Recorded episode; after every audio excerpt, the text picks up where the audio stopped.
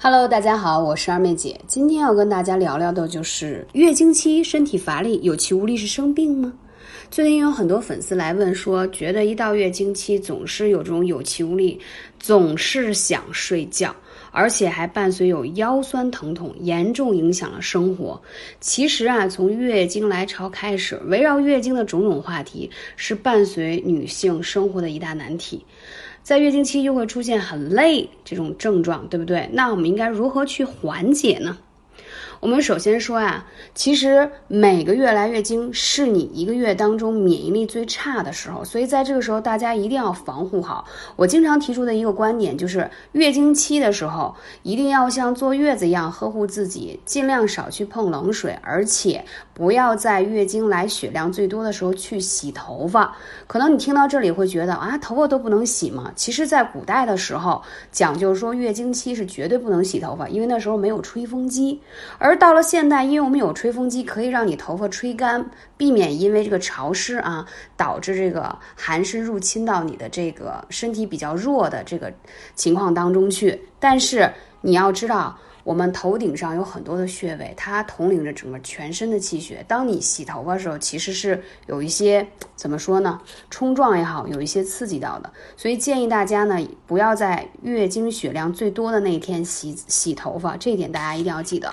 还有一个呢，就是如果在月经期吧，它如果说。嗯，以前刚来的时候月经量就不太多，再加上曾经流过产或者久病伤身，就是本身气血就不足，你就会发现你的月经来的越来越少，而且或者还有人会出现说总是来不干净，对吗？会老有点那种褐色的白带啊，然后质地又清晰这样的，然后同时还伴随有腰膝酸软呀、头晕、耳鸣、眼花呀，然后。反正脸色看上去也不太好，比较暗黄，小腹老觉得坠胀，人觉得乏力，还有时候伴随有心慌气短的症状。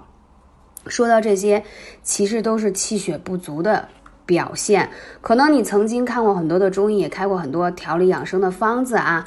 那今天二妹姐重点要跟大家说，如果你符合我刚才说的以上这些特质的话呢，建议大家可以配合艾灸来进行调理。而且你知道吗？这些病痛本身其实是寒症而导致的，夏天是治疗寒症最好的季节，千万不要错过了。尤其现在已经是。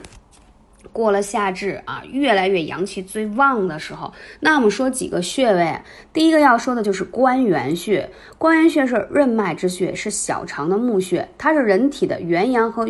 原因交汇处，正所谓男子藏精，女子蓄血。也就是说，如果男子想壮阳，让他的这个怀孕精子的活力更强的话，一定要灸关元；女子如果想备孕，包括你的月经要好，储血量高、优质啊，关元穴也要灸。所以说，这里就是非常重要。古人云：“针必取三里，灸必加关元。”就是说，艾灸关元穴有培肾固本、调调气回阳的作用，可以大大提高脾胃生化气血的功能，同时促进肠道蠕动，还能增强对营养物质的吸收。而且，它对于改善月经不调、痛经、白带异常等等妇科疾病有显著的效果。所以，大家要记得，我刚才开篇说什么？关元穴是小肠的募穴，请大家在我的课程。当中，如果我但凡说到此穴是募穴还是腧穴，都是比较说明这个穴位非常重要的。既然说关关元它是在肚脐下面的穴位，对吧？为什么说到小肠的募穴？所以我们说健脾养胃很重要。我们都是知道胃是消化吸收的，那肠道才是真正吸收营养的。所以既然它是小肠的募穴，可以加强什么呢？对营养物质的吸收。你吃进去的食物。营养吸收越好，自然而然你的造血能力、气血补回来的能力就更加的多了。还有一个要说一下期门穴，期门穴呢，它是这个肝经上的穴位，非常重要。它可以梳理肝气，防止你在月经时候由于这个肝气郁结而导致什么呢？嗯，头疼啊，还有就是说，呃，来血量不充足，然后血量不充足，还有就是伴随有乳房胀痛，都是这个。肝经不畅的一种表现啊，还有一个血海穴，血海是在你这个怎么说呢？它是脾经上的穴位啊，人体脾穴的归结之处就在这里，它可以去淤血和生心血的功能。所以说呢，这个女性养血是必灸血海穴呢，在你的这个。靠近大腿内侧的地方，那我刚才讲到的这些位置，如果从手法上哈，你不是特别了解，可以来问二妹姐，微信是幺八三五零四二二九。那这些穴位具体要怎么灸呢？你可以配合于艾灸罐、艾灸贴或者悬灸的任何一种方式。